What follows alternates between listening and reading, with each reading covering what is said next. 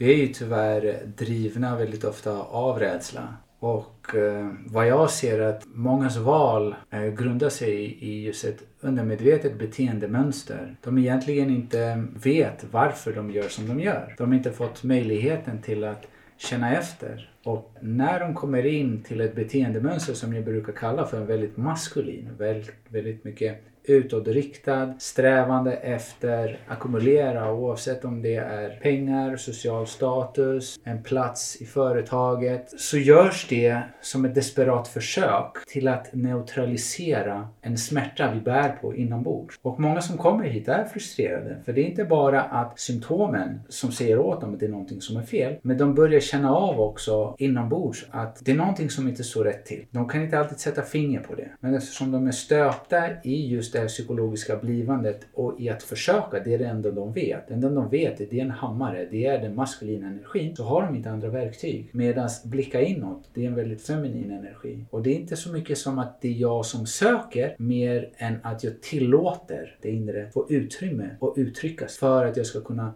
lyssna, känna efter. Doktor Diamantis och Babak Jampour är tillbaka i PLC-båten. Den här gången är de här båda två. Diamantis kopplade ihop mig med Babak förra året efter jag hade intervjuat honom i avsnitt 39 av podden. Och eh, därefter hade jag ett samtal kring meditation och vipassarna och mycket kring det inre och esoteriska med Babak i avsnitt nummer 54. Så vill ni lyssna på dessa två herrar när de var med första gången i podden så kan jag varmt rekommendera detta. Och anledningen till att jag ville göra ett avsnitt ihop med båda dessa herrar är just på grund av att jag såg en potential i att gå väldigt djupt när det kommer till vår mentala hälsa och hur mycket det påverkar oss och vad vi kan göra för att hitta mer läkning genom att stanna upp, ge mer tid för tystnad och att bejaka våra mentala behov mer. Så detta var mer ett filosofiskt och esoteriskt avsnitt som jag älskade att spela in. Det var en fantastisk energi att vara med dessa herrar och prata om detta. Så det är med glädje som jag kan presentera dagens avsnitt. Och i slutet av avsnittet så berättar de om deras event som de kommer ha senare i mars. Och det är faktiskt nu slutsålt så att det går inte att få tag i biljetter till det här eventet som Diamantis och Babak kommer att ha. Men jag kommer faktiskt vara där på plats så jag ser varmt fram emot att se, se dig där ifall du lyssnar på detta och kommer att delta på detta. Och innan vi drar igång med detta avsnittet helt och fullt så vill jag också bara påminna om vårt sponsorskap med pureness.se. Om du använder koden PLC-podden med 2D så får du 20% rabatt på allt ditt köp på deras hemsida pureness.se. Alltså använd koden PLC-podden med 2D för att få 20% rabatt på allt du köper på pureness.ses hemsida. Nu kör vi igång med avsnittet här med Diamantis och Babak. Hej och välkommen tillbaka till PLC-podden, podden som förändrar Sveriges syn på hälsa med mig Robin Hallsten. Idag sitter jag på Dr. Diamantis huvudkontor här eh, i Stockholm. Eh, och jag är jätteglad att få vara här. Eh, det var nästan ett år sedan vi såg sist. Och i det här avsnittet har vi också Babak med oss också som Diamantis tipsade mig om efter vi hade poddat sist att den här killen borde vara med. Och det var ju ett riktigt skott i krysset. Det avsnittet var en riktig njutning för mig att spela in. Nu sitter vi alla tre här på ditt kontor, Diamantis. Ja, det är en ära att ha dig här och ha Babak också här. Mm. Och eh, mer än en eh, huvudkontor så är det en enkel klinik faktiskt. Mm. det är att ta emot mina patienter men det, var, det är jätte, jättekul att du kunde komma hit igen. Ja. Ja, men jag älskar eh, att podda i IRL så att säga. Och, och vad som är så kul idag och varför jag har samlat oss tre här var ju också för att jag märkte det när jag intervjuade Babak och, och dig att här finns någonting väldigt intressant och potent att prata om just lite som vi var inne på innan vi började spela in här just att snacka om det som man kanske inte riktigt kan ta på, mystiken och eh, kring, kring hälsa och, och mer det eh, kanske psykologiska och mentala biten och hur vi kan skapa hälsa från ett annat sorts medvetande än bara det materiella eller man ska göra och sträva sig till hälsa eller frihet eller vad det kan vara. Så det är lite med det temat som vi kommer starta här idag och eh, det kan vara lite kontraproduktivt att ha en podd där man stannar upp och bara andas. Men jag tänkte jag skulle vilja bjuda in de som lyssnar just nu till att också bara stanna upp där du är just nu. Om du kör bil, slut inte ögonen. Men att bara ta fem djupa andetag ihop med oss i tystnad. Och bara verkligen öppna upp dig själv för att lyssna på den här podden. Så vi, vi startar där idag med fem djupa andetag.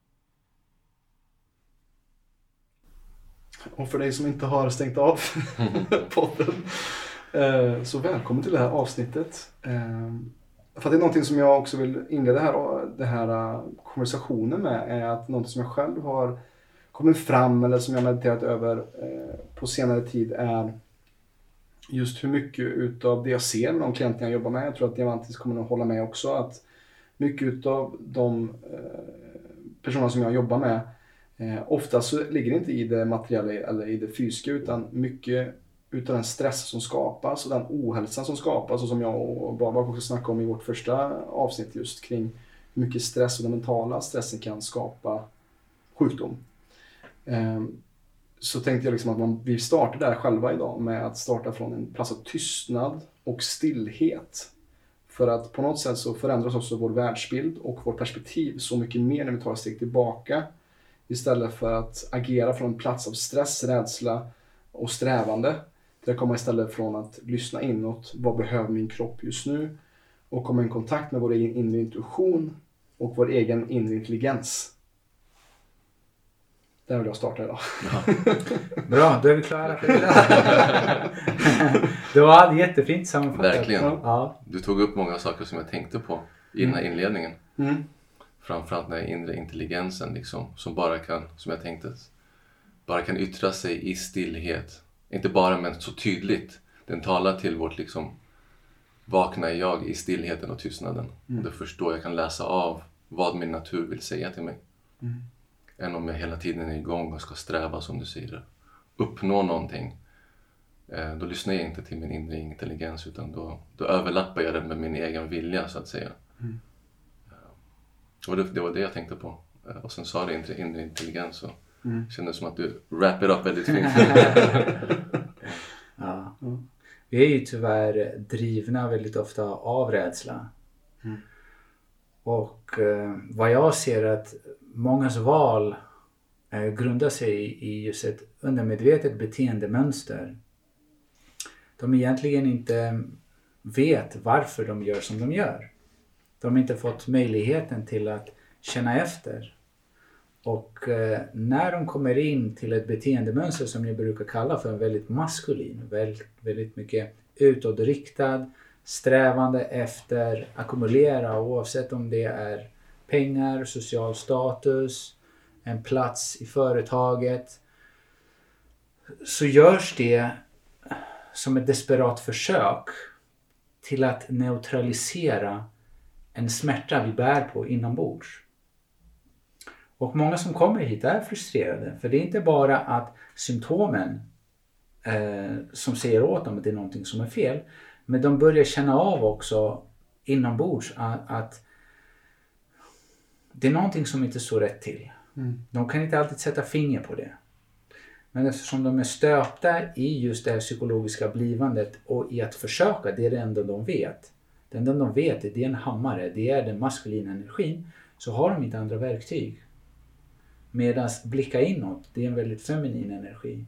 Och det är inte så mycket som att det är jag som söker mer än att jag tillåter mm. det inre få utrymme och uttrycka sig. För att jag ska kunna lyssna, känna efter. Så är jätteglad över den här podden just för att kunna förtydliga ännu mer vad det egentligen menar med just en esoterisk resa. Att blicka inåt, komma i kontakt med och allt det som det innebär.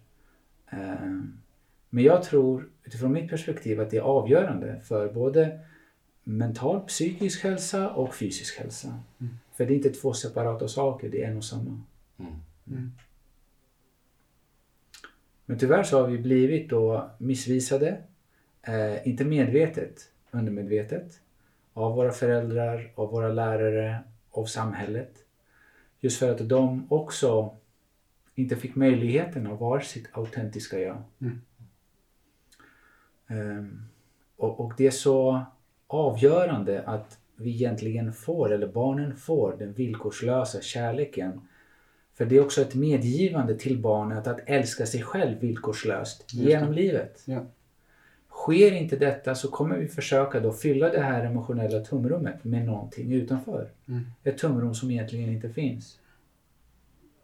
Så, och, det är många som klandrar sig själva också. Att de borde vetat bättre, de borde gjort annorlunda och så vidare. Men jag, vill, jag påminner alltid om att det är inte du som gör det medvetet. Det här är det beteendemönstret som utvecklades undermedvetet på grund av de sociala omständigheterna. Och när vi är små, det finns då en, en stort spektrum av eh, en dysfunktionell uppväxt som kan vara väldigt subtil. Med, å andra sidan spektrumet har vi då allvarliga trauman. Och någonstans i hela det spektrumet är vi. Och även vi som har då de allra bästa intentionerna för våra barn kommer på något sätt eh, ja, men screw them up, som man brukar ja. säga. Ja. Så ja, jag tror faktiskt att det här är då en del utav det mänskliga lidandet. Mm. Som en del utav den mänskliga upplevelsen. Mm. Ja, för det finns ju också en just kanske vad det vi jobbar med är ju att försöka hjälpa folk att minska lidandet och därför vi spelar in poddar och försöker sprida andra sätt att se på saker och ting. Men det är också en del av just den här polariteten, den här dualiteten som yin och yang som utan den här rädslan och smärtan så hade vi kanske inte kommit i kontakt med just medicinen till vad som får oss att må bättre.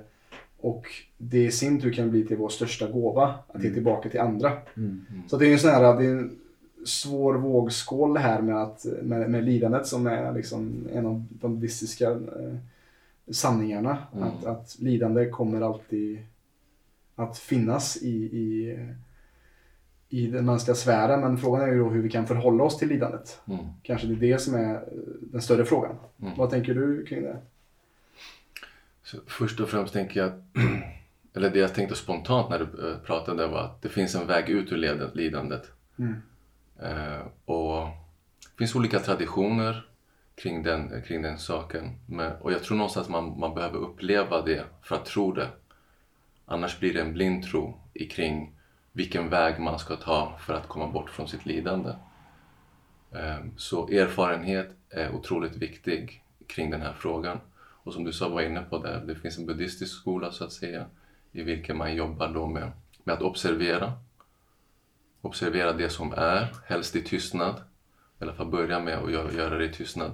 Men det finns andra traditioner som, där man jobbar med, eh, också inom tyst, med tystnad eller med musik och plantmediciner till exempel som, man, som, som egentligen ämnar att göra samma sak i att du får uppleva din the story about yourself och mm. var, var någonstans det gör ont till exempel då. I det här fallet om vi ser lidandet. Är det en strävan? Är det en liksom ackumulation av, av ego? Är det en ackumulation av att jag vill sträva till någonting som, som egentligen inte är mitt? Det är någon annan som har gett det till mig och jag har bara gått in i det här spåret. Um, är det saker och ting som har hänt mig som jag har liksom förträngt? Hur den är så behöver vi i alla fall, för att sammanfatta det vill säga, uppleva upplösningen av olika knutar för att förstå att det är möjligt. Och jag tror att i dagens värld, min upplevelse är att det här har blivit nästan som ett myst, och för att gå tillbaka till det mystiska, mm. att det blir som mystik när man pratar om de här sakerna för en del som tyvärr inte har fått redskapen eller verktygen eller möjligheten att få göra de här resorna. Mm. Då, och då låter allt det här som bara blaj. Eh, för det, det, det är en del av livet. Lidandet är en del av livet och det handlar... Och då finns en tendens snarare att man går åt pessimism. Eh, lite, lite att världen kan inte bli bättre, jag kan inte bli bättre och så vidare. Ehm, ja. Jag får väldigt ofta höra just att det är bara så filosofiskt. När i min värld är det otroligt praktiskt. Mm. Det är så här, faktum är att jag lider, jag känner att jag lider. Och eh, det första som sker tror jag är att vi når botten. Och jag tror att det är en nödvändighet. Till att vi når botten, för det finns en visdom där. När vi slutar identifiera oss själva med olika sorters etiketter som vi som egentligen är där för att ta oss ifrån den så kallade lidandet som vi egentligen bär på. Och den visdomen egentligen, den är, det är just insikten av att all försök till att fly har gått förgäves. Jag har inte kunnat neutralisera någon av de känslorna jag bär på eller den dåliga självbilden. Så lidandet som vi sa är avgörande. Det är på något sätt, den smärtan är nästan som det verktyget som ger dem, genom den en form av födelsekanal till ett högre medvetande.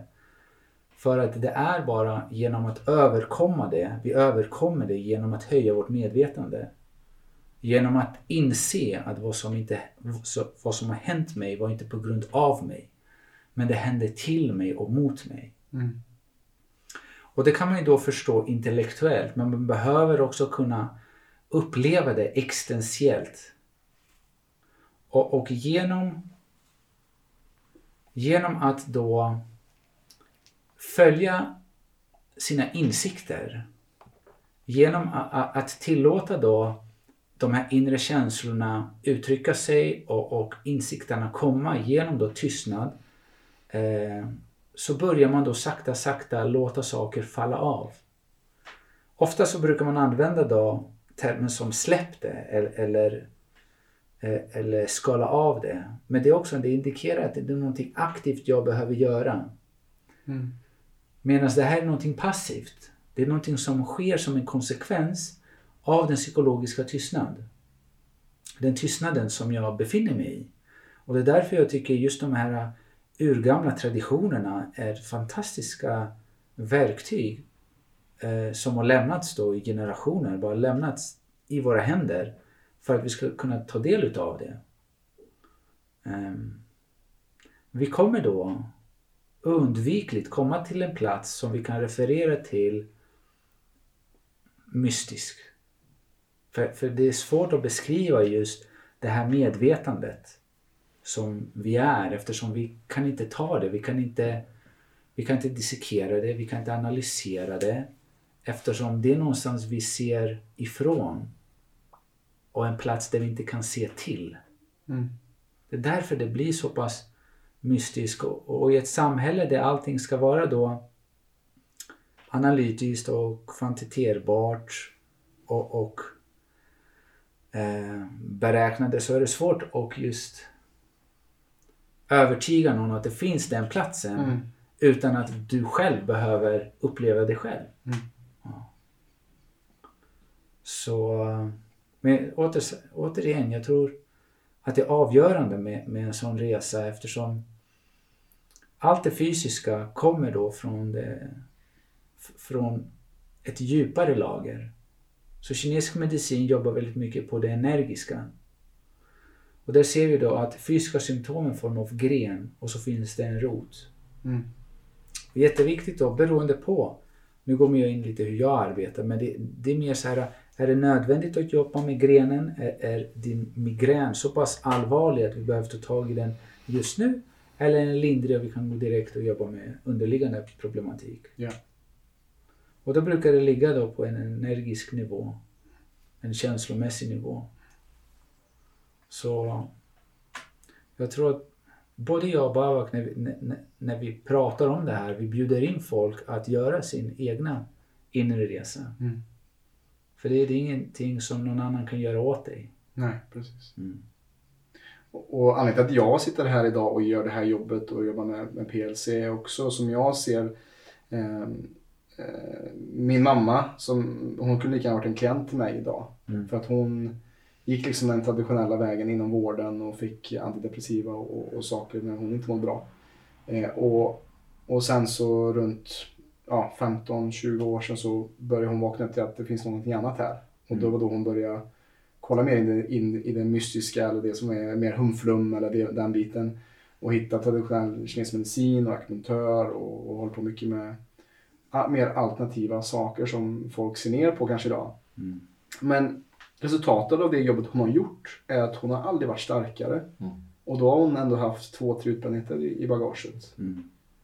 Eh, och att säga att inte det har validitet i vem hon är idag och, och den starka kvinna och även mormor nu idag som, eh, som jag ser.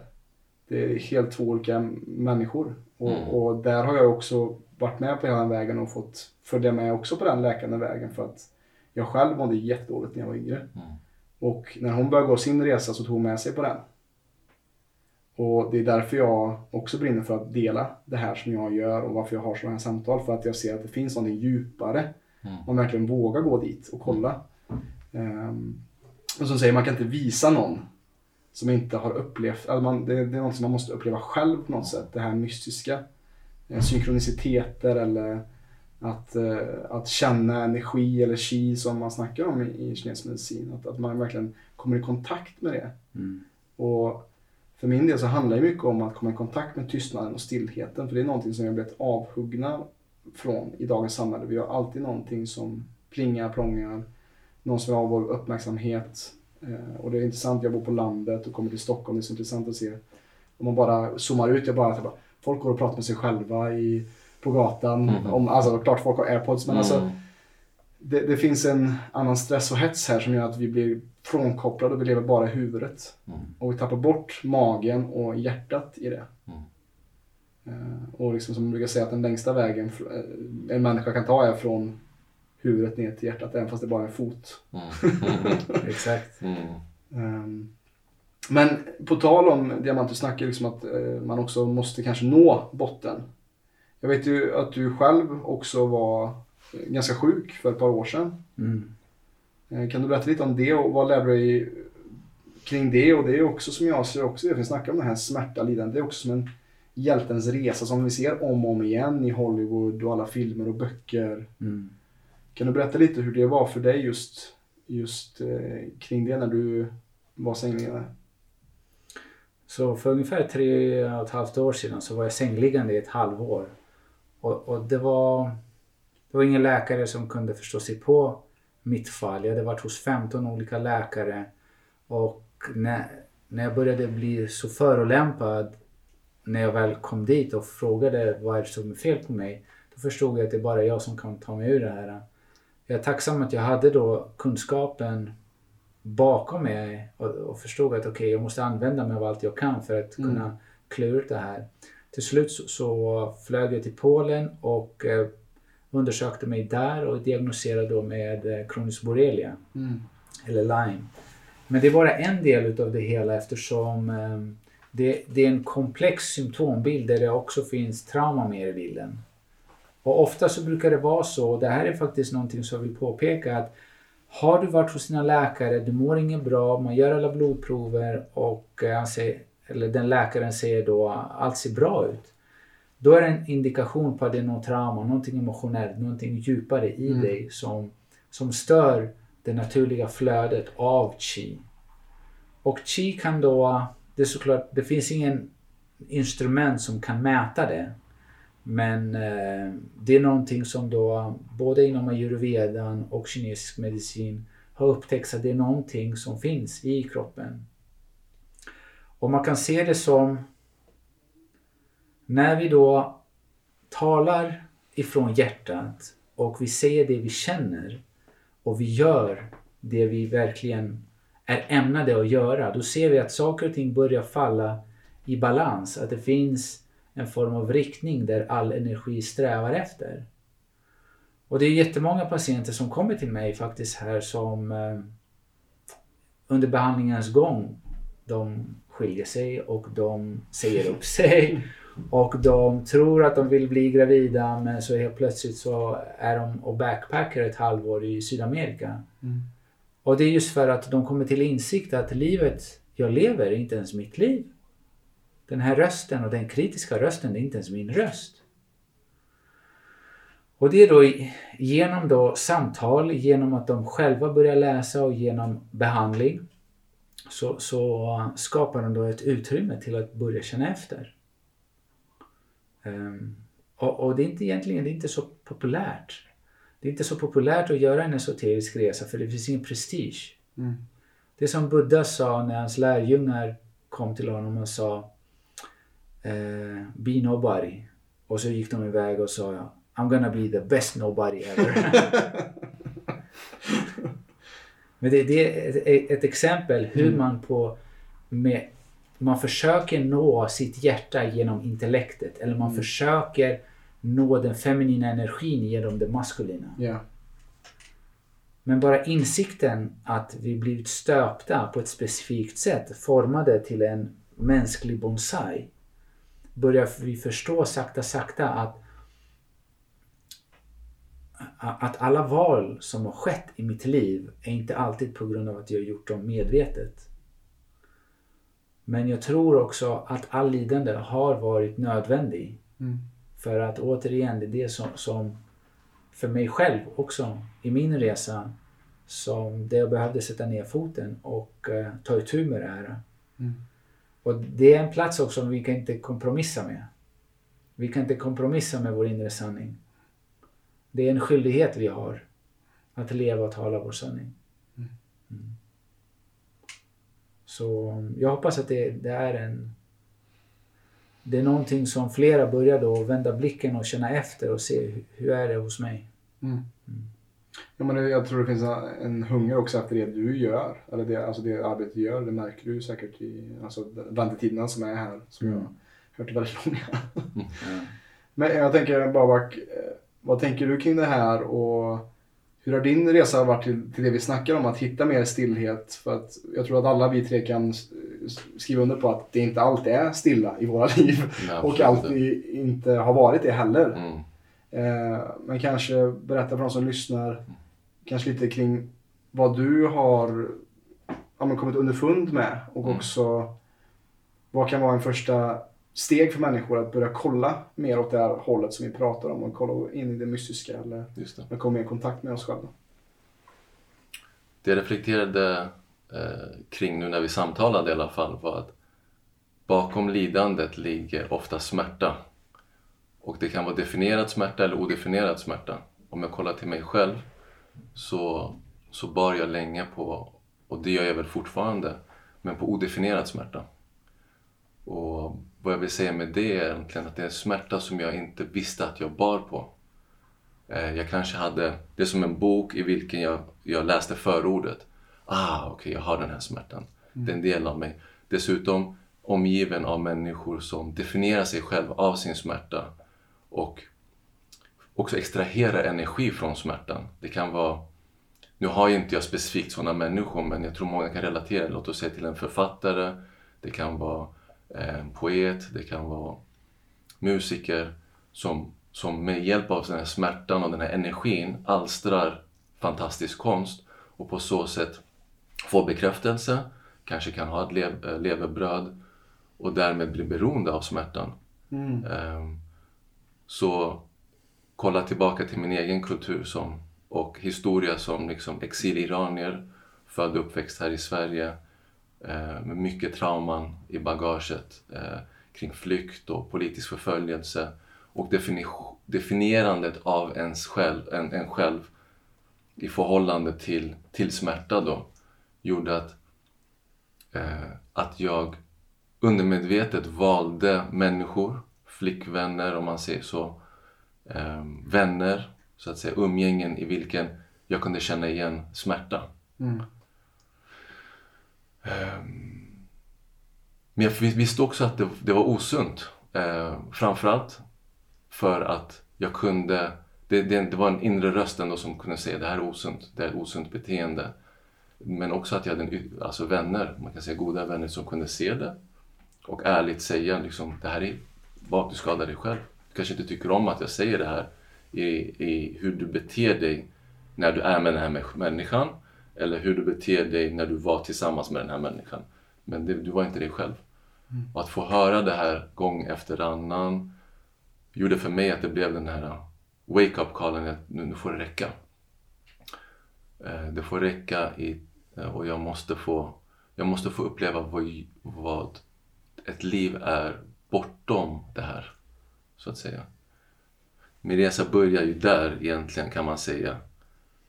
På ett sätt. Börjar inte, men den fortsatte till en annan höjd. Eh, I och med, med reiki och jobba med reiki och så. Och eh, den nådde sin kulmen när jag tog sista steget i utbildning i reiki och i hopp om att, för det var också en väldigt det var en, en period i mitt liv där det var mycket buller inom mig själv. Och jag hade skapat det bullret och jag omgav mig av mycket buller om man säger så. Så det var otroligt oharmonisk tid i mitt liv. Eh, som ledde mig av någon anledning för att komma närmare bullret in till Indien där det var ännu mer ljud och så vidare.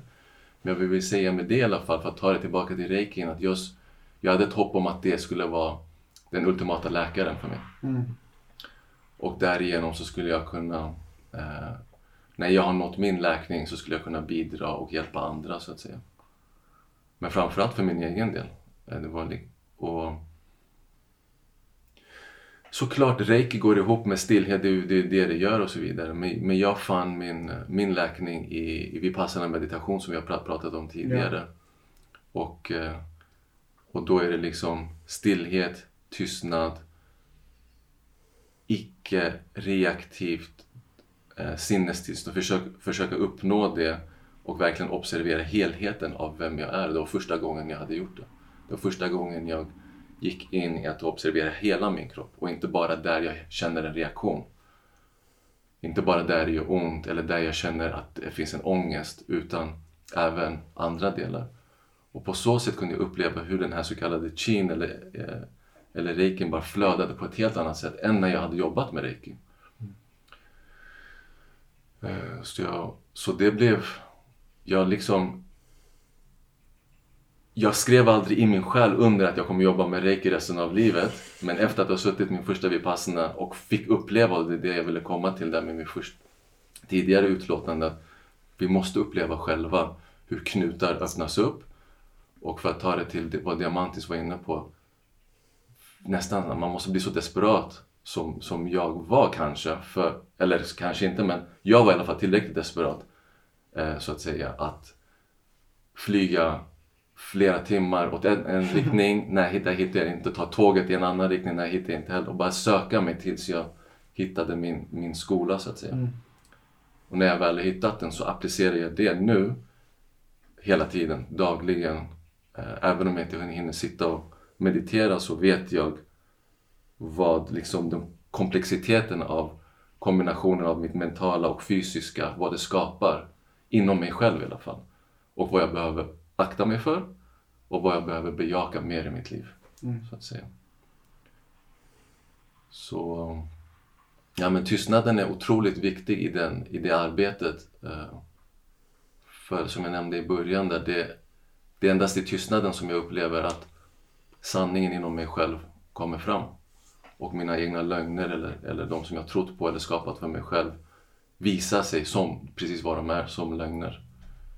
Um, och sen viktigt då att tystnaden både är yt, alltså en yttre tystnad och en inre tystnad. Och den här inre tystnaden är så svår att uppnå om man tänker att jag ska sitta 20 minuter om dagen eller en halvtimme för det där bullret är fortfarande kvar. Mm. Resonansen av allt vi gör under dagen ligger kvar i de där 20 minuterna. Mm. Så då blir det också svårt att dyka in så djupt som vi behöver göra för att komma i kontakt med de här, i början i alla fall, knutarna som vi bär på.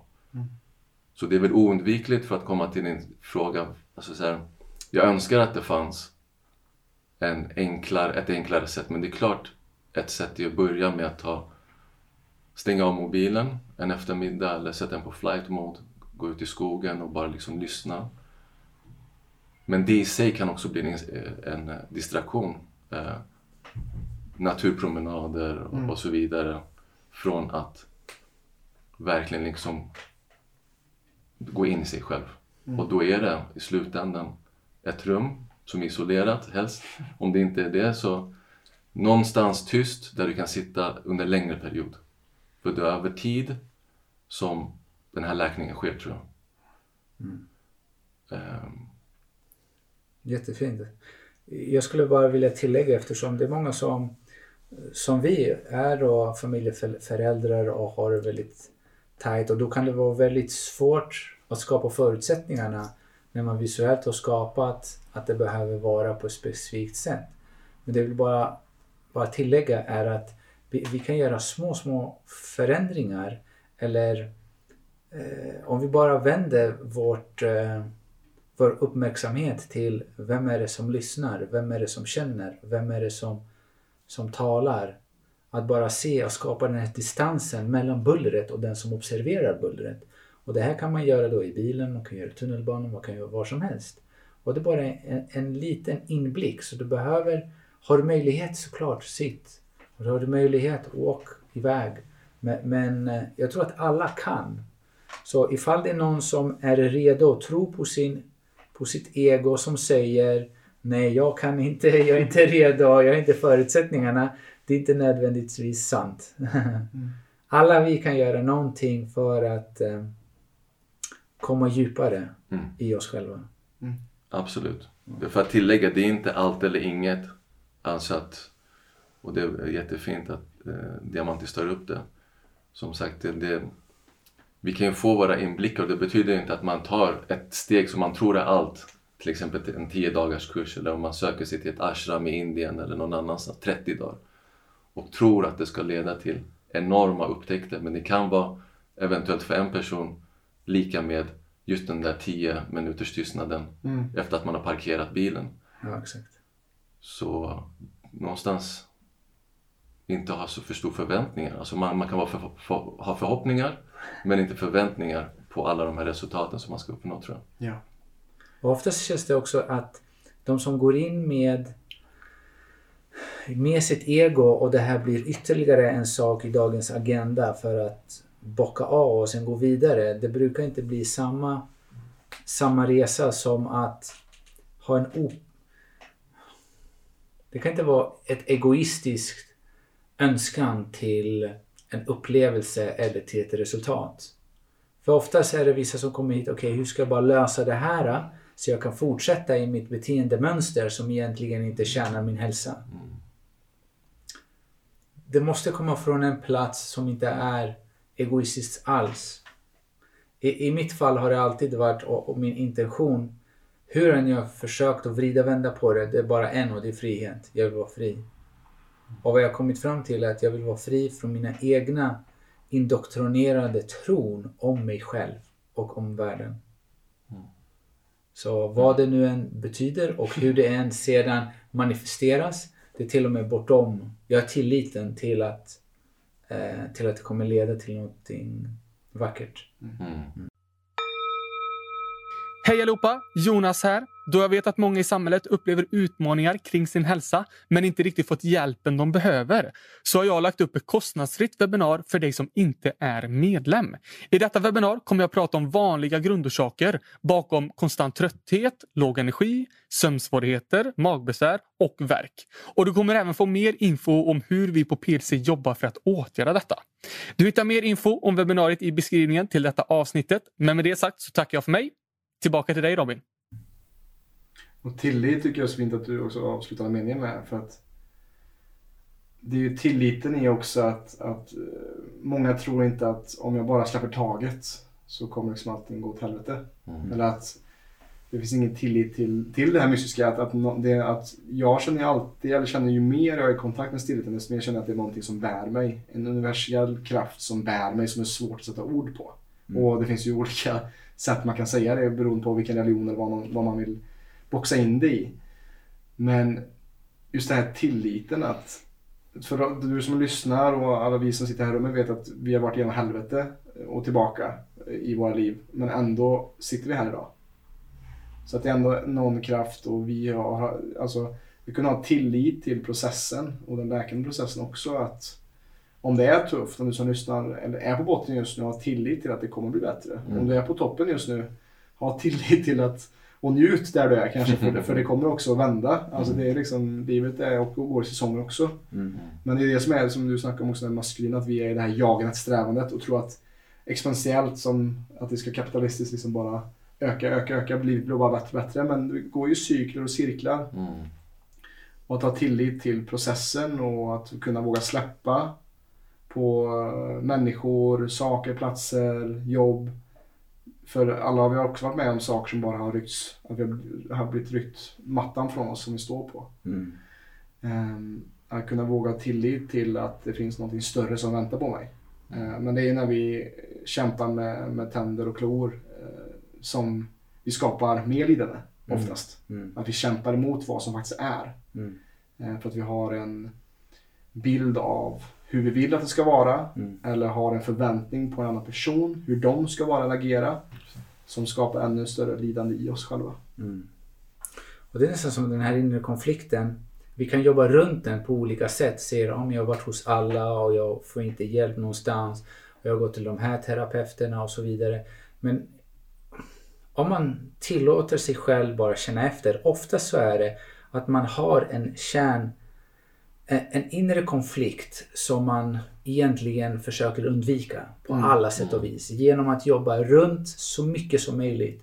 Och det är nästan som att visdomen i oss kommer till slut säga att nej, du behöver. Den kommer trycka in dig i ett hörn där det är oundvikligt att du inte kommer behöva ta tag i det här.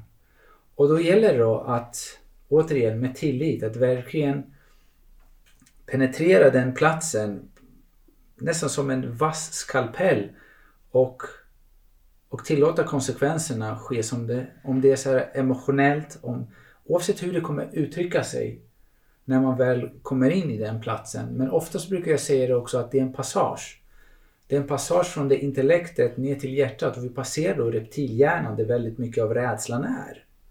Och vi behöver passera den, uppleva det för att se att det är ingenting som är farligt egentligen.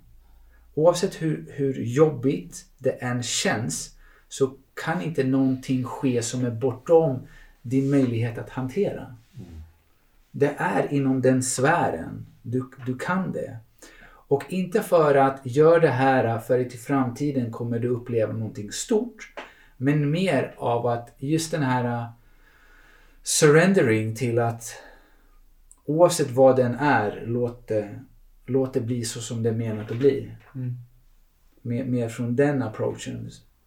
Så att det är inte någonting som jag ska förvänta mig och, och tjäna på genom att göra det här. Men återigen tillbaka till den här desperata känslan att jag bara måste. Inte, inte ens måste, det är avgörande. Det är nödvändigt. Mm. Det är nödvändigt.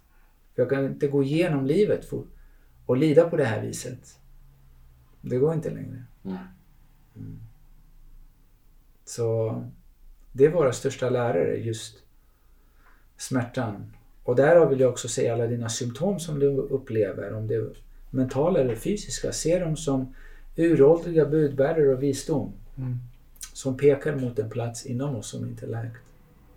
Och även alla de som triggar oss, allt som triggar oss också, se det som någonting som pekar mot en plats inom oss som fortfarande inte är läkt. Ja. Ja.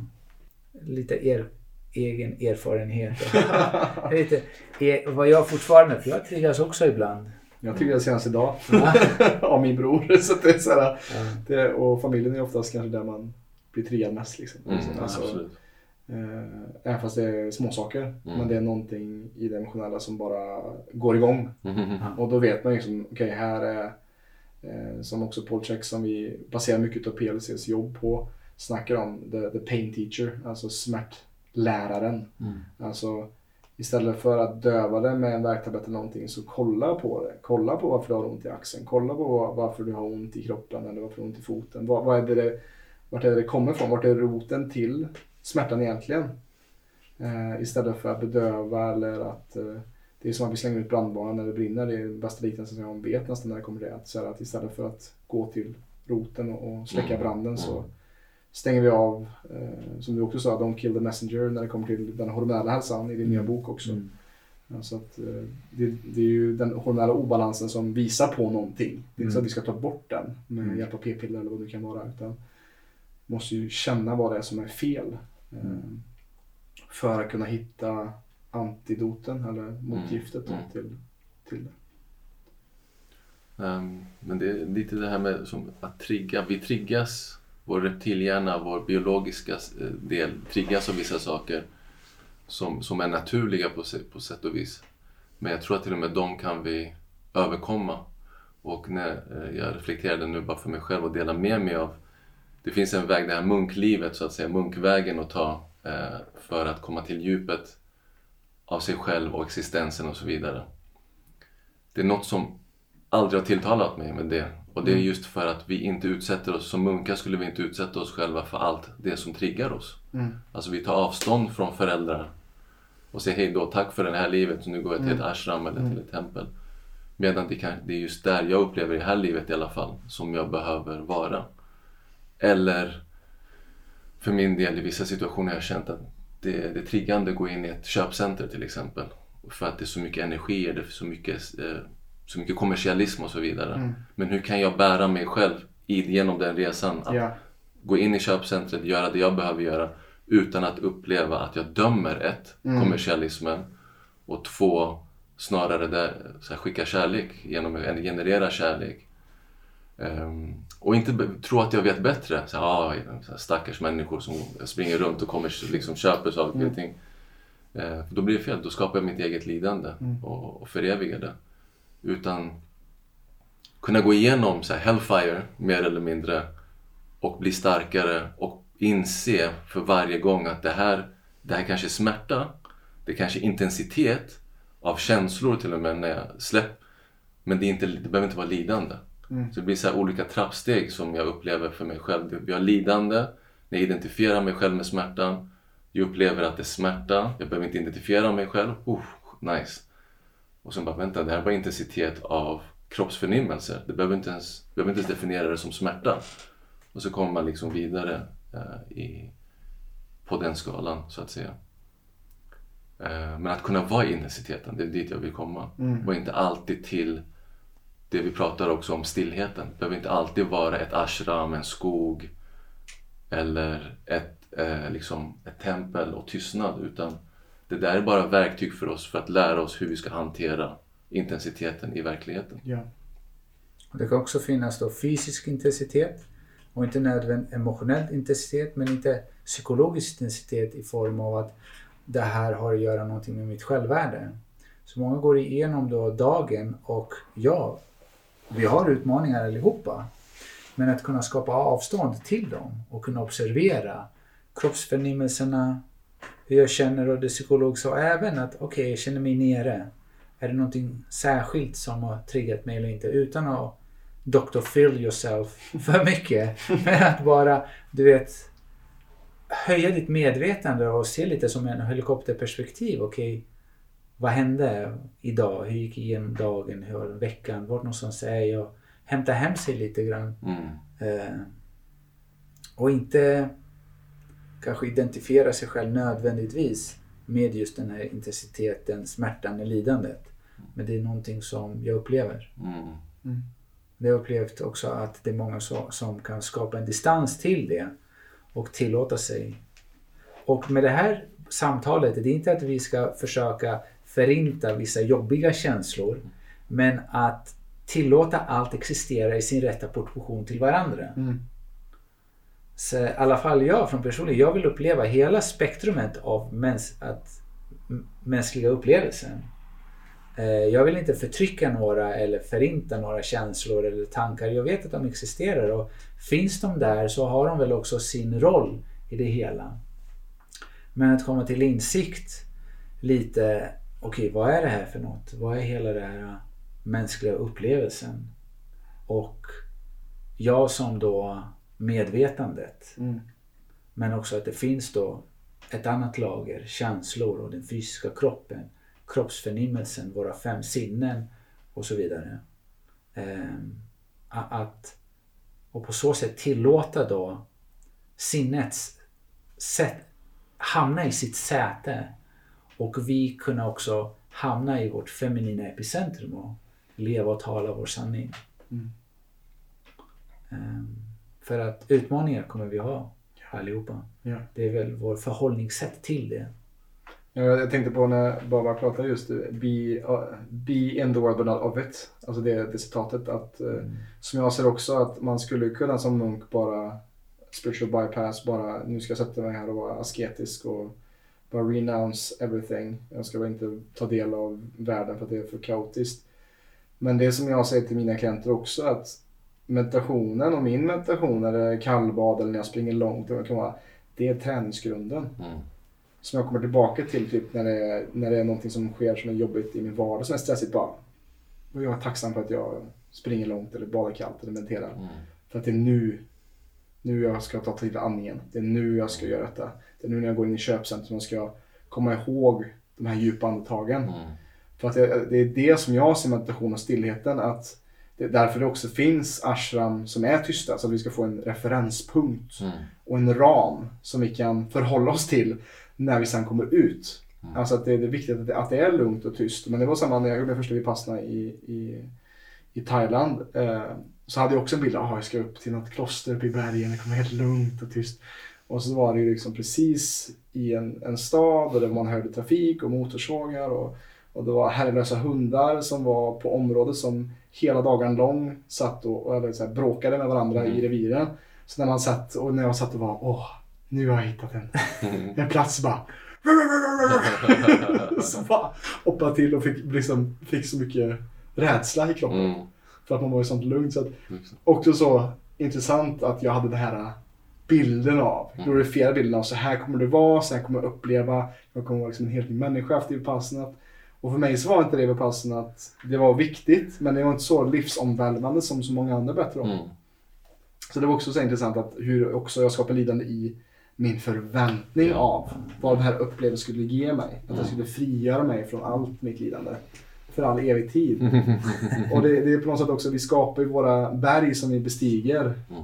Men när vi har bestigit dem ser vi att oj, det finns en högre topp. Mm. Eller oj, jag klättrar upp på fel stege. Eller Mm, alltså att, att veta att det är lite komiskt också hur vi letar efter att eh, försöka bli av med lidandet. Men just att försöka, alltså det blir en sån catch 22. Så här, Mm. Att när vi försöker bli av med lidandet så skapar vi mer lidande. Mer lidande, ja. Precis. Det osunda strävandet Ja. blir det liksom. Mm.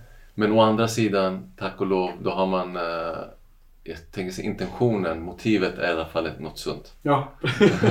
Men så har man inte tekniken för det så att säga. ja. Men eh, jag, jag tror lite som vi var inne på här, eh, det finns en naturlig mystik, en naturlig intelligens som Mm. om vi bara fortsätter så lägger sig så kallat frekvenserna på, på rätt plats. Mm. Så att vi slutligen, eh, det kommer till oss med på tal om också synkroniciteter. Mm. Det gäller för bara alla medvetande, alla som har, liksom sinnen, att lyssna på sina liv. Mm. Så talar det till oss, eh, men det talar inte alltid. Mm. Så om vi har förväntningar att det alltid ska vara synkroniciteter, Mm. då kommer vi bli liksom eh, besvikna. Ja. Eh, men det kommer och du bara tar vara på dem, lyssna på dem eh, och så justera det här strävandet så blir det mindre och mindre skadligt för en själv och mer och mer hälsosamt strävande. Mm. Det är också en, på tal om det, vi kanske kommer bort från ämnet, men just strävande ser jag som ett otroligt intressant ämne kring eh, just här begär kontra sträva, kontra vilja. Liksom. När går de här eh, energierna som finns så naturligt i allt levande, när går de mot, åt, lida, li- åt lidandet och när går de bort från lidandet? För det måste ju vara samma energi som gör att vi... Det kan inte bara vara så att vi är helt oblivious och bara tomma i allt och sen bara, ah, och så kommer man. Men man måste sträva sig bort från lidandet eller bort från sin egen ignorans utan att göra det med ego, utan att liksom tänka att man måste uppnå någonting för att sen känna att man blir bättre hela tiden. Ja. Eh, Så det, det är en balansgång som jag som jag tror det är upp till var och en återigen att upptäcka hos sig själv. Var Mm. finns min balans mellan det hälsosamma strävandet och det ohälsosamma strävandet? Mm. Det är om, vi, om strävan då göds utav eh, kärlek eller om det göds utav rädsla. Just det. Mm. Så här försöker jag nå en form av hierarkisk plats i samhället eller i företaget på grund av att bli någonting mera och därav är det att jag då den här strävan, energin kommer då från smärta och lidande. Eller är det så att jag talar min, min sanning och känner att, att det skulle vara så coolt att, att förverkliga den här visionen Mm. jag har jättemycket visioner, jag kan inte rå för det. Jag är nästan skapbyggd på det sättet. Och det känns ibland att varenda idé som flyger in min fru är så trött på att höra alla mina visioner. Så jag, ah, det här också. Okej. Nej men eh, jag tror att kommer det från rätt plats, allt är möjligt. Mm. Allt, allt är möjligt. Och varför inte? Mm. Och det är... Jag tror samma mentalitet har jag också med hälsa. För mig, jag har sagt det tidigare också, det, jag tror inte det finns en diagnos där inte någon på planeten har blivit bra ifrån. Mm. Och i så fall, varför ska inte jag vara nummer två? Mm. Mm. Och om inte det finns någon, varför ska inte jag vara nummer ett? Ja. ja, jag vet inte, den, den här lilla... Jag vet inte om jag ska kalla den arrogans eller från vilken plats det egentligen kommer, men jag känner verkligen så. Mm. Va- Varför inte? Men det är ju så, de, de som är galna nog att tro att de kan förändra världen, Mm. det är de som gör det. Mm. Alltså de som, de som har den här uh, tron Ja. på, eller tilliten till att jag löser detta. Eller det, det är de som också fortsätter och fortsätter och Mm. fortsätter och fortsätter även fast oddsen är mot dem. Mm. Men Jag tänkte också på det med, med någonting som kom till mig nu när vi pratade. var också det här, jag såg någonting fladdra förbi en Instagram reel som jag, när jag scrollade. Att istället för att jaga efter fjärilen, kultivera din egen trädgård så att fjärilarna kommer till dig. Mm. Ja, det, det, det var någonting som i mitt, så här, mitt scrollande och mitt så här bedövande av någonting. så kom det upp liksom. Mm. Och det var så fint att bara, ja ah, just det. Och så länge som vi jobbar på oss själva så det, det märker jag också, min värld blir exponentiellt bättre ju mer fokus jag lägger på min egen tid, min egen emotionella, andliga, fysiska hälsa. Att ju mer jag investerar desto mer skapas just den här magin eller synkroniciteter, mystiken när jag kultiverar, som, alltså när jag kultiverar min egen inre trädgård. Eh, och när man tar eget extremt ägarskap också över hur jag känner och hur jag mår. För att det kommer alltid, det, det, finns, det finns tusen anledningar till att, varför jag inte skulle må bra. Eller det finns tusen saker som jag skulle kunna skylla min ohälsa på. Men då hamnar jag också i en offerroll Mm. eh, och där vill inte jag vara. Mm. Eh, Jag kan hamna där ibland, absolut. Men att försöka, hur kan jag rycka upp mig dit därifrån så fort som möjligt och inse att i också varje relation, om det är någonting, någon som skadar mig eller någon som sårar mig eller någon, någon förväntning som går snett. Att se också att jag är också 50% av den här relationen. Det, det är inte bara den här personen som gör någonting åt mig utan vad har jag gjort också i förhållande till den här personen som kanske har varit bättre eller hur kunde jag varit bättre i min gränssättning eller hur kunde jag gjort det här på ett bättre sätt? Att också ta ägarskap för min del av kakan. Mm. Att det är så lätt att vi skyller vår ohälsa på någonting. Ja, jag, jag, ja, jag drog på mig det här. Eller jag drog på, ja, men... Gjorde du det? Eller är det också en ackumulation av år, veckor, månader av att du har gått in i ett mönster, vare sig det är mentalt eller fysiskt vad vi äter. Ehm, Att ta det ägandeskapet för våra liv och så att vi också blir kungar och, och drottningar över våra liv. Mm. Absolut, jag tror att det är avgörande. Mm. Verkligen. Det är avgörande för att någonstans, det kan låta väldigt hårt men ifall vi kommer till en plats inom oss och säger, vet du vad? Jag vaknar upp idag med huvudvärk, det är mitt fel. Jag vaknar upp nästa dag, jag har ont magen, det är mitt fel. Mm. Det innebär också att jag har möjligheten till att skapa förändringar. Mm. Och inte bara att jag kan det är avgörande. För att ifall jag inte börjar komma in till det, den insikten och den tron tillbaka till tro som otroligt stark. Mm. Tror du på någonting, Mm. det, det, din energi samlas och den blir en laser. Mm. Och det kan penetrera allt. Mm. Eh, och, och det känns att är också intentionen eh, väldigt, låt oss säga ren. Det är nästan som hela universum backar dig i det du vill göra och det du vill åstadkomma. Och eh, det är därför jag vill också påpeka att har du varit hos någon med dina fysiska besvär och någon har sagt det finns ingenting man kan göra. Hur jag, vad jag hör i mina öron och vad jag har hört utav alla de här 15 läkarna. Det är vad de sa till mig. De vet inte vad de ska göra. Mm. Inte att ingen inte Nej. vet. Nej, precis. Så lösningarna finns där ute. Mm. För att i den här resan innebär det också att börja inse att den här kroppen är fullständigt fantastisk. Ja. Det finns intelligens och visdom som går tillbaka millennium. Mm. Och när man säger då att vi är uppbyggda av stoft, stjärnstoft, det- är ett faktum. Det är inte, det är inte bara nå, någonting som bara låter fint. Coolt, ja. Ja, men det, det är faktum. Vi är en del av hela kosmos. Mm.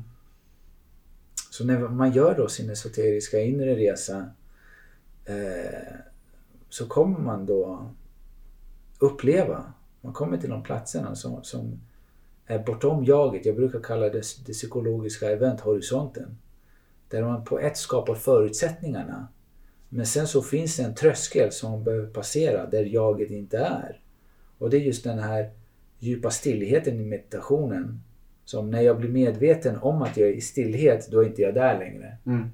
Då har man passerat den. För att där också finns tilliten. Tilliten till att livet bär mig, tilliten att kroppen kan läka, tilliten att jag kan läka och leva samtidigt och tilliten att det finns någonting så mycket större än oss. Mm. Och då, det, för mig har det varit otroligt eh, viktigt och avgörande att få tillbaka den tilliten av år av att inte kunna fungera som... Ibland så känns det som att tio år av, av mitt liv, något som kanske många kallar dina bästa år, från 24 till 34 eller 26 till 36. Jag kunde inte träna, jag var väldigt dålig. Mm. Att de bara försvann. Men eh, det, det, det är det bästa som har hänt mig egentligen. Mm. Ja. Men för att komma tillbaka till smärta och lidande så skapar det ett djup. Jag ser också det att i de människor som har, de som har varit med om värst saker och kunnat vända på det. Mm. Det finns många som inte gjort det och hamnar kanske i missbruk eller i droger istället för att bedöva den smärtan. Men de som har lyckats vända på den steken. Det är de som är de starkaste själarna. Eller det är de som är de starkaste individerna som har varit nere på så djupt, liksom varit nere i Marianergraven längst nere och bara hämtat medicinen till resten av Mm. Jordet och folket än vad det kan vara. Mm. Alltså just att, att eh, ju djupare ner vi kommer desto också högre kan vi också flyga på något sätt. Att vi har, vi har hittat vår grund och vårt fundament på det sättet. Och, och som du säger att den här tiden som du varit med om det är ju det som är grunden till varför du kan hjälpa människor från en djupare plats idag. Mm. Jag vill också tillägga att de som kan ta sig ur det där och de som inte kommer göra det. Det är inte någonting som man själv har valt. Mm. För de som inte kan. Jag har bara kärlek för att jag vet inte hur jag ska beskriva det här och hur jag ska adressera det men det är någonting inbyggt som man är född med, en form av styrka. Som jag tror faktiskt, inte för att låta pessimistisk, men det är inte alla som har som inte är födda med det. Då, så att vissa kan uppleva väldigt allvarliga trauma och ta sig ur det. Mm. Men vissa kanske upplever väldigt subtila dysfunktionella förhållanden när de växte upp och så, blev det, så upplevs det som ett väldigt stort trauma. Trots att, ja, kanske de bästa intentionerna. Så någonstans är det väldigt lätt. Det är lätt att döma och beskylla folk som kanske är och fastnat väldigt djupt nere. Men eh, i vissa nyanser av, av den upplevelsen jag har, har och har haft är just att de kan inte rå för det. Det är inte deras fel och oavsett om de skulle träffa de, de, ja, men de visaste av alla gurus och så är det någonting som tyder på att det är någonting som gör att de kanske inte fullt ut kan komma ur det där. Mm. Och därav, det tar mig tillbaka till just de här cyklerna av livet. Att man behöver återfödas och komma tillbaka och fortsätta. Det är inget... Jag vet inte allt för mycket för, för att kunna, kunna uttala mig att det säkert är på det viset. Men jag har i alla fall en, en djup upplevelse att får man den här livets hammare för hård för vissa och att den hamnar lite för snett så, så kan man hamna i form av destruktivt beteendemönster mm. som eh, det jag vill komma till är att man inte beskyller heller dem att de inte är tillräckligt ambitiösa för att ta sig ur därifrån eller har inte den viljan som behövs och så vidare. Mm. Men, men, att skicka ännu mer kärlek till dem för att det är egentligen det de behöver. Mm. Jag skulle vilja tillägga någonting i, i mina egna reflektioner kring det Diamanti säger här. Jag tror det handlar just om det här begreppet som du är inne på, vilja och eh, snarare fri vilja. För skillnaden är när den är liksom, om jag tänker ur filosofiska eh, termer, determinerad. Om vi låter vår vilja vara bestämd av det som har hänt oss kontra när vi tar tag i vår vilja och våra energier och dirigerar dem i riktning mot våra visioner eller vad den kan vara. Mm. Så vad frågan är också som, som ställs här är vad är skillnaden mellan den som inte lyckas göra det trots mindre trauman så att säga och den som är utsatt för enorma trauman som ändå lyckas mm. eh, komma ut från det. Personligen jag tror faktiskt det finns två förklaringar. Eh, en som är mer i det här livet, en annan som eventuellt är mer esoterisk. Om jag tänker den esoteriska i vilken jag håller med Diamantis att jag tror att det finns en ackumulation av att man har försökt, misslyckats, försökt, misslyckats. Och i den här energin som vi bär på från ett liv till ett annat så, så är man tränad till att man föds med en starkare vilja. Och man föds med att bryta mönster och man, man föds eventuellt med att eh, oavsett vad omgivningen säger så tar jag in det men jag låter inte den determinera mig utan jag kan bryta det du säger mm. vad verklighet är pappa eller mamma. Mm. Ständigt den här kritiska ifrågasättande energin eller själen eller vad man ska kalla den. Mm. Kontra vad vi faktiskt får i det här livet av våra föräldrar, omgivning som faktiskt kan mata och jobba på den här viljan. Det kan vara så att den, den determinerar oss i termer av vad du ska göra i förhållande till mina eller samhällets förväntningar på dig, vilket vi ofta har. Det är antingen föräldrarnas eller samhället som vi indoktrinerar i våra barn. Men vi kan ändå jobba på barnets vilja eh, och se till så att den eh, på något sätt, medvetet kanske vi gör det eller omedvetet, så att den skapar den där fria viljan hos sig själv och upplever det som själen, så att säga, energin i sin grund har. Mm. Alltså den, den här friheten. Och dit vi all, allting strävar emot eh, är att komma bort från, vad heter det nu, ehm, eh, det som man har med sig i bagaget, det, ordet kommer komma till mig i alla fall. Alla de här mönstren av saker och ting som vi varit omedvetna kring. Mm. I alla fall för att knyta ihop säcken kring eh, skillnaden mellan den som eh, gör resan eller inte. Eh, jag tänker typ som Siddhartha till exempel som enligt han själv då, enligt vad han berättar, han upplever hur många, otaligt många liv han har försökt och försökt och försökt. Och i att försöka så betyder det att man, man hela tiden förfinar den här viljan till att den blir friare och friare och friare. Tills den till, till slut blir så pass fri att du kan bryta dig loss från den determinerade liksom, värld som du har byggts upp ur. Mm. Mm. Och då är det, då, efter det blir det mystik 3.0. Vi kan inte för, förvänta oss vad, vad, vad, som händer när en vilja blir så pass stark. Mm. Men bot, måste bottna i kärlek, den kan inte bottna i något annat. Ja.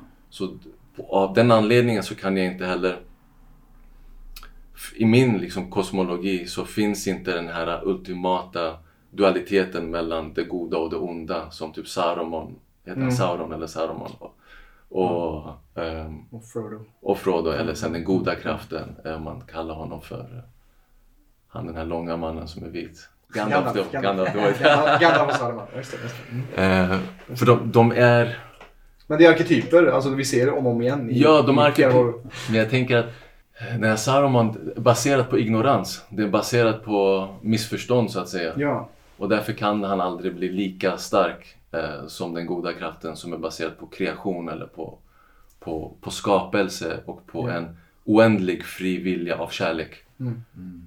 Så, ja. Det är jättefint att du, du just nämner och vi kommer in på ordet kärlek för att hur man än vrider vänder på det så, så, så är det till slut kärleken det enda sättet och hur en kliché den låter. Vad ska vi annars göra med den skammen och skulden och rädslan som, som vi bär på och den självbilden vi har? Ska vi fortsätta? Vad är alternativen egentligen? Börja, brukar jag prata med mina patienter om. Ska vi fortsätta begrava dem? Ska vi projicera den? Eller så ska vi börja visa kärlek till den och integrera den. Vi försöker ju då komplettera någonting och fylla någonting så länge vi tror vi är ett fragment. Och det här fragmentet tror jag att vi fragmentiserar oss själva genom att försöka skapa en distans till det inre sårade barnet och de associerade känslorna. Den djupaste platsen som vi alla har inom oss. Medan i vår då inre resa, ifall vi då integrerar den platsen och visar kärlek och till och med, jag be, brukar mina patienter skriva ett förlåtbrev från vårt högre jag till vårt lägre jag. Till den här sårade eh, pojken eller flickan. Och eh, väldigt känslofyllt för att få utlopp för känslor också. Men också avsluta med hur, vad är det du behöver och hur kan jag integrera dig? För det är också, det, det, det, det är kärlek bakom det och visa då kärlek till den platsen. Jag tror att det är där vi, vi slutar då den här cirkeln och vi, genom att integrera det. Inte genom att förtrycka eller försöka hjärntvätta oss själva att vi är tillräckliga men att inse att det är så det är och även den platsen, det är okej att den finns. Mm. Men jag relaterar inte den, till den platsen så som jag gjorde förut. Mm. Så mitt perspektiv har förändrats. Ja. Och det är det viktigaste ju. Ja, Mm. självklart. Som också boken Alkemisten när han kommer tillbaka till samma plats och så hittar han Mhm. skatten under, liksom, under sina fötter där, han- Mm. där han började. Mm. När han har fått ett helt nytt perspektiv på Jag skulle på- precis börja läsa den boken. Det finns som film. Jävla skit. Ja. Nej men jag tycker det, det fint att vi kommer just till, till kärleken och kärlekens kraft och, och när vi börjar från stillhet. För jag ser också stillheten är ju också Stillheten, tilliten är också nä, nära besläktat med kärlek, tänker jag. Som, som eh, när jag håller på med soundhealing eller gångbad nu till exempel så jag behöver inte ens gå in i det esoteriska. Jag bara säger det att sömn är vår bästa läkare och avslappning är dess kusin. Eller, alltså, eller återhämtning är dess kusin. Att, att i den här tystnaden och stillheten kan jag också komma i kontakt med, med det här. Jag kan också känna ibland när man gör meditation, man känner hur det blir varmt. Liksom. Mm. Det blir varmt i den här kroppen. Och att det, att, att det finns någonting som är svårt att, att ta på och man vet inte vad det är men det bara känns skönt. Mm. Ehm, och jag tror också att, att det är en bra plats för oss att runda av här idag faktiskt med, med det här med, med kärlek i sikte. Eh, och jag tror säkert att det kommer bli mer avsnitt som så här för att det här var fantastiskt, en fantastisk resa att få dela det här eh, mer filosofiska, esoteriska och mystiska. Men innan vi rundar av grabbar så fick jag höra innan vi startar igång nästan att ni har ju någonting, kokar ihop någonting eh, väldigt spännande här ganska snart va? Jag får se lite när det här kommer sändas, kanske redan varit när det här sänds. Men ni får gärna be- beskriva vad det är ni vill samskapa ihop. Och... Ja, vi skapar uh, Fiesta.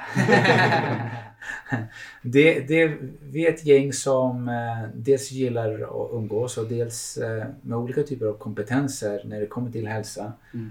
Och eh, det var nog dags att skapa ett event. Mm. Så vi har dragit ett event som eh, kommer vara den 25 mars. Mm. Jag vet inte om du sänder den efter 25 mars. Jag ser till att det här kommer ut innan 25 mars. Jag kan inte lova att det finns biljetter kvar. biljetter kvar. Ja. Men det är någonting som vi vill bara dela, dela med oss. Ja, men nästan det, det vackra och det bästa som, som vi kan dela med oss Mm. av. Eh, och jag kommer då föreläsa. Babak kommer Du får berätta själv. Jag kommer föreläsa kort och eh, hålla meditationspass. Mm. Mm. Sen har vi två vänner eh, som kommer hålla i, ena kommer hålla i yoga och sound healing och den andra i, i sound healing, alltså ljudterapi och andningsövning. Mm. Och så blir det lite musik däremellan också. Exakt. Fantastiskt. Så det kommer vara en hel dag från 9 till 4. Med lite mat. Ja. Mellan i en jättefin lokal. Eh, och bara ha kul. Mm. 150 platser, varav 102 platser redan är tagna, var det så? Ja. Idag. Ja. Så Men det kommer mera. det kommer med. Diamantis har många, han ser, han ser stort. Det här från början.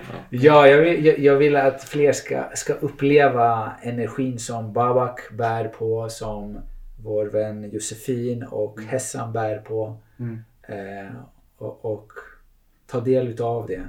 Och låta det vara som en, eh, som en upplevelse. Mm. Mm. Fantastiskt. Ja. Får se om jag kanske smyger hit också. Ja, välkommen. Det vore fantastiskt om du ville komma. Ja. Men eh, det låter ju otroligt eh, roligt att också så här, samla människor. För att jag tror att, att det efter de här åren som vi har haft nu med, med Corona så tror jag det är en- viktigare än någonsin att komma ihop och visa hur viktigt det är att samskapa. Att, eh, att vi också ja, från den här isolationen och det lidandet, att vi kommer ihop. Att den smärtan har ju också skapat en längtan i oss människor att också samlas och, och fira livet mer Mm. kanske. Mm. Så det låter ju som en fantastisk, eh, fantastisk dag. Mm. Herregud. Nice. ja, jag ser fram emot det redan. Mm. Mm, verkligen. Och för de som eh, lyssnar och som är, eh, jag tror de som lyssnar så här långt är nog väldigt intresserade av att läsa eller hitta mer om er. Kan ni lite kort beskriva vart ni, man kan hitta er i den virtuella världen? Eh, Jag är inte så komplicerad på det sättet. jag finns väl som ett Instagramkonto. Mm. Mm. Eh, Och än så länge så. Och mig kan ni hitta på Instagram som är Dr. Diamantis. Hemsida finns också. Mm. finns en podd och eh, två böcker där ute. finns mycket. Mhm. Yes, eh, och jag kommer skriva allting i innehållet till den här beskrivningen av avsnittet så att du kan gå dit och kika också om du är mer nyfiken på dessa herrar som jag verkligen är. Därför sitter vi här idag.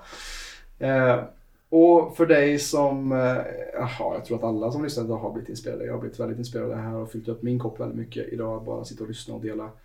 Ehm, och har du, vill du dela med dig av detta avsnittet till nära eller kär för att inspirera dem eller att eh, vilja hjälpa oss också med vår vision att förändra Sveriges syn på hälsa så för all del, gör det så att vi med stadig, rask takt kan förändra Sveriges syn på hälsa. Tack för dina öron och att du har kollat här idag. Ehm, så hörs vi snart igen. Tack! Tack. Tack så mycket. Stort tack för att du har lyssnat på detta avsnittet av PLC-podden. Om du som lyssnare är intresserad av att få bättre balans på din kropp och hälsa så kan du gå in på www.plclub.se.